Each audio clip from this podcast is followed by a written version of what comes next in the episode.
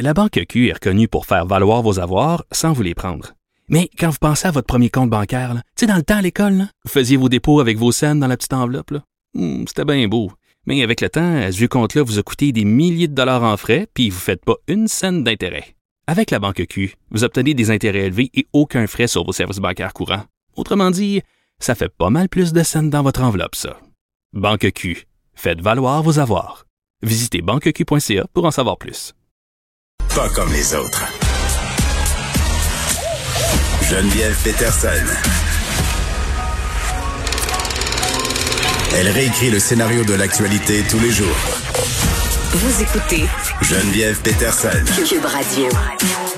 Alexandre Moranville-Ouellette est avec nous. Il sera avec Mario Dumont dans quelques minutes. Alex, salut. Salut, salut. Bon, on vient euh, d'apprendre que l'Ontario va garder ses écoles fermées, puis on ne sait pas jusqu'à quand.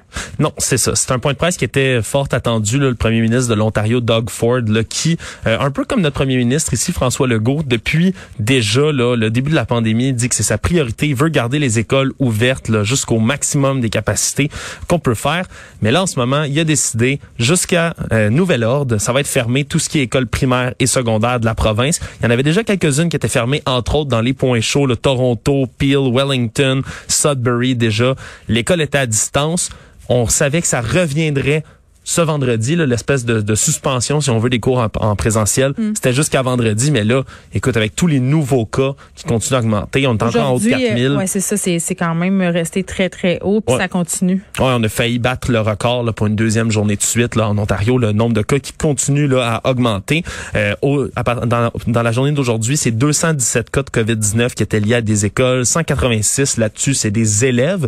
Là, le problème, c'est que pour l'instant, en ce moment, c'est la semaine de relâche en Ontario.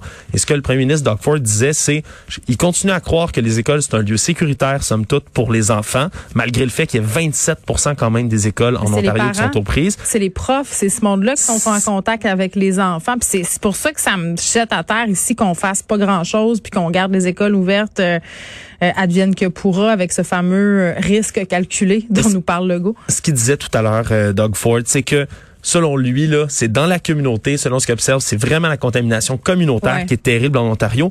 Et il dit, je veux éviter que la contamination communautaire, donc les élèves sont retournés chez eux pour la semaine de relâche, reviennent, soient ramenés dans les écoles directement là, après une semaine d'inactivité. C'est un peu l'idée qu'on a ouais. eue à Noël ici là, de prolonger le congé euh, scolaire. Exactement. Confine, déconfine, confine, déconfine. Là, on vit ça en Angleterre. euh, ils sont euh, de l'autre côté, c'est-à-dire qu'ils s'apprêtent à commencer euh, une espèce de, de période d'accalmie, de lumière au bout du tunnel, du tunnel pardon, pandémique. On débute la réouverture, euh, la réouverture, pardon, j'arrête pas dire réouverture, des choses, euh, mais on reste prudent quand même. Oui, on reste prudent, mais c'est quand même permis grâce à un chiffre, là, puis une seule chose, 60 c'est 60 de la population adulte depuis décembre maintenant qui est vaccinée. Campagne de Ben, vaccination ça, massive. C'est la clé. Exactement, c'est la clé. La grande majeure partie de ces gens-là sont en haut de 50 ans. Donc, c'est vraiment cette campagne de vaccination massive-là qui a permis là, plusieurs réouvertures.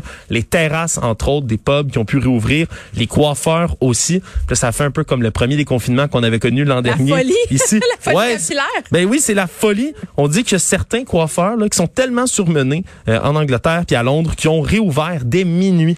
Dès que c'était c'est permis, dès minuit, ils ont ouvert en plein milieu de la nuit. Fait qu'à 2 heures du matin, t'avais des files de gens Non, qui allaient les se gens faire sont coiffer. fous avec leurs cheveux. Là. Je me rappelle, euh, lors d'une précédente fermeture, là, j'étais euh, chez ma coiffeuse. Au moment- J'écoutais le point de presse dans le lavabo, OK, avec mon sel. là.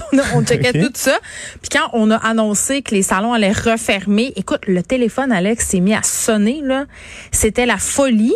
Euh, la propriétaire du salon de coiffeur a été obligée de dire euh, à l'adjointe qui répond au téléphone à l'avant, la personne à l'accueil, euh, d'arrêter de répondre pour les prochaines heures C'est fou, hein? Pour que ça se calme, pour que les gens se calment.